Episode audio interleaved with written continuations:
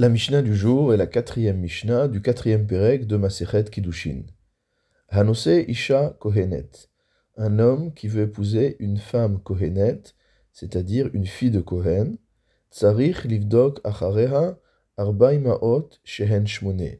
Doit vérifier le statut de quatre mères qui sont au nombre de huit. Selon les Baalé Atosfot, cette vérification euh, très étendue, comme nous allons le voir, doit être faite uniquement si celui qui se marie avec la Kohenet, avec la fille de Kohen, est lui-même un Kohen, et que donc il doit rechercher toutes les sources d'invalidation possibles. D'après le Magid Mishneh, sur le Rambam, et d'après le Tosfot Yom Tov, cette obligation de faire les vérifications incombe non seulement à un Kohen, mais même à n'importe quel homme, un Israël ou un Lévi, qui voudrait se marier avec une fille de Cohen. Quelles sont les vérifications à faire? Il doit vérifier Ima, sa mère, VM Ima, la mère de sa mère, donc sa grand-mère maternelle, VM Avi Ima, Ima. Et la mère du père de sa mère, donc sa, grand-mère, la grand-mère paternelle de sa mère, Ima et sa propre mère.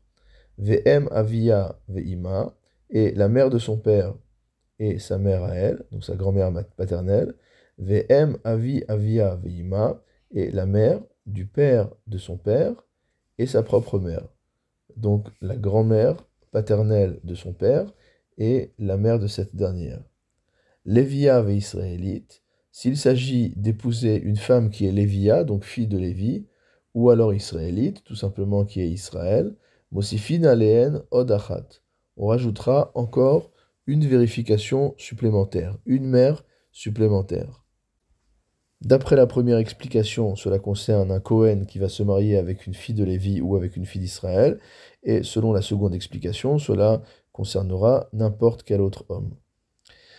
Quelles sont ces mères en plus qu'il faut rajouter? En fait, il y a deux compréhensions différentes. D'après Rashi, on va rajouter une mère à chaque ligne de vérification qu'on a faite, c'est-à-dire qu'in fine, on aura en tout vérifié 6 qui sont 12. Donc on aura vérifié 6 mères de chacun des côtés.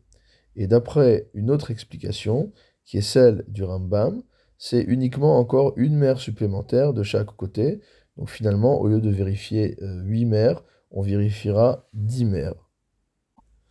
Il y a deux questions qui se posent. La première question, c'est de savoir pourquoi c'est uniquement lorsqu'un homme va épouser une femme que l'homme doit faire toutes ces vérifications-là.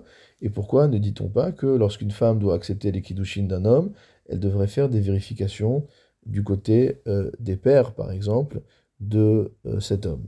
Donc, concernant la première euh, question, ce que l'on voit ici, c'est que l'obligation de se marier avec une femme qui n'a pas de psoul incombe essentiellement à l'homme, tandis que du côté de la femme, elle n'a pas d'interdiction de se marier avec quelqu'un de Passoul. Par exemple, une fille de Cohen n'a pas d'interdiction de se marier avec un halal. Ça ne lui pose aucun problème. Donc c'est pour ça que les vérifications sont spécifiquement dans le cas où un homme veut épouser une femme, il va aller vérifier dans la famille de la femme s'il y a éventuellement des psoulim. La deuxième question était de savoir pourquoi on cherche les psoulim, les invalidités du côté des mères, et pourquoi on ne cherche pas du côté des pères?